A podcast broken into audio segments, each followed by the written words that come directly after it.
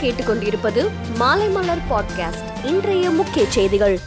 தமிழகத்தில் ஆன்லைன் மூலம் செமஸ்டர் தேர்வு எழுதிய சுமார் பத்தாயிரம் மாணவர்கள் குறிப்பிட்ட காலக்கெடுக்குள் விடைத்தாளை பதிவேற்றம் செய்யாததால் அவர்களின் விடைத்தாள்களை திருத்தும் பணி நிறுத்தி வைக்கப்பட்டிருந்தது.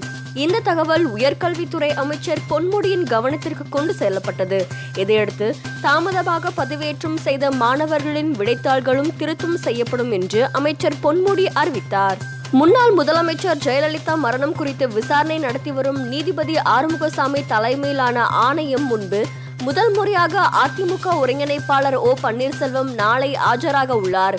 ஜெயலலிதா மரணத்தில் மர்மம் உள்ளதாகவும் ஜெயலலிதாவுக்கு அளிக்கப்பட்ட சிகிச்சைகள் குறித்து குற்றச்சாட்டுகளையும் சந்தேகங்களையும் ஓ பன்னீர்செல்வம் கூறியிருந்த நிலையில் இது பற்றி அவரிடம் விசாரணை நடத்தப்படலாம் என தெரிகிறது. தெற்கு அந்தமானில் காற்றழுத்த தாழ்வு மண்டலம் உருவாகியுள்ள நிலையில் சென்னை காட்டுப்பள்ளி எண்ணூர் கடலூர் காரைக்கால் நாகை பாம்பன் தூத்துக்குடி துறைமுகங்களில் ஒன்றாம் எண் புயல் எச்சரிக்கை கூண்டு ஏற்றப்பட்டுள்ளது. கொரோனா நான்காம் மலையை தடுக்க அனைவரும் தடுப்பூசி போட்டுக் கொள்வது அவசியம் என சுகாதாரத்துறை அமைச்சர் மா. சுப்பிரமணியன் கேட்டுக் கொண்டுள்ளார். மாணவர்கள் அரசு பள்ளியில் பயில்வதை பெருமையாக மாற்ற வேண்டும் என பள்ளி கல்வித்துறை அமைச்சர் அன்பில் மகேஷ் பொய்யாமொழி அறிவுறுத்தியுள்ளார். சென்னை கிழக்கு கடற்கரை சாலையில் பனையூர் அருகே உள்ள ஒரு சொகுசு விடுதியில் நேற்றிரவு மது விருந்தில் கலந்து கொண்ட ஐநூறு பேர் போலீசில் சிக்கிய சம்பவம் பரபரப்பை ஏற்படுத்தியுள்ளது.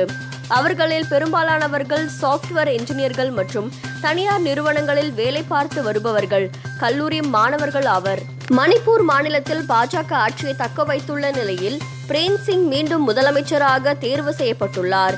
இம்பாலில் நடைபெற்ற பாஜக எம்எல்ஏக்கள் கூட்டத்தில் பிரேம் சிங் ஒருமனதாக தேர்ந்தெடுக்கப்பட்டுள்ளார்.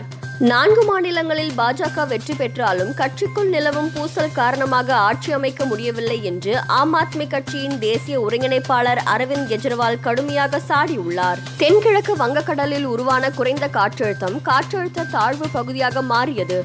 மோசமான வானிலை மற்றும் பயணிகள் எண்ணிக்கை குறைந்ததால் சென்னையில் இருந்து அந்தமானுக்கு செல்ல இருந்த ஐந்து விமானங்கள் ரத்து செய்யப்பட்டுள்ளன. உக்ரைனின் மரியுபோல் நகரில் பொதுமக்கள் தங்கியிருந்த பள்ளி கட்டிடம் மீது ரஷ்ய ராணுவம் குண்டுகளை வீசி தாக்குதல் நடத்தியது. இதில் கட்டிடம் இடிந்து விழுந்ததில் ஏராளமானோர் இடிபாடுகளில் சிக்கியுள்ளனர். பலர் உயிரிழந்திருக்கலாம் என அஞ்சப்படுகிறது.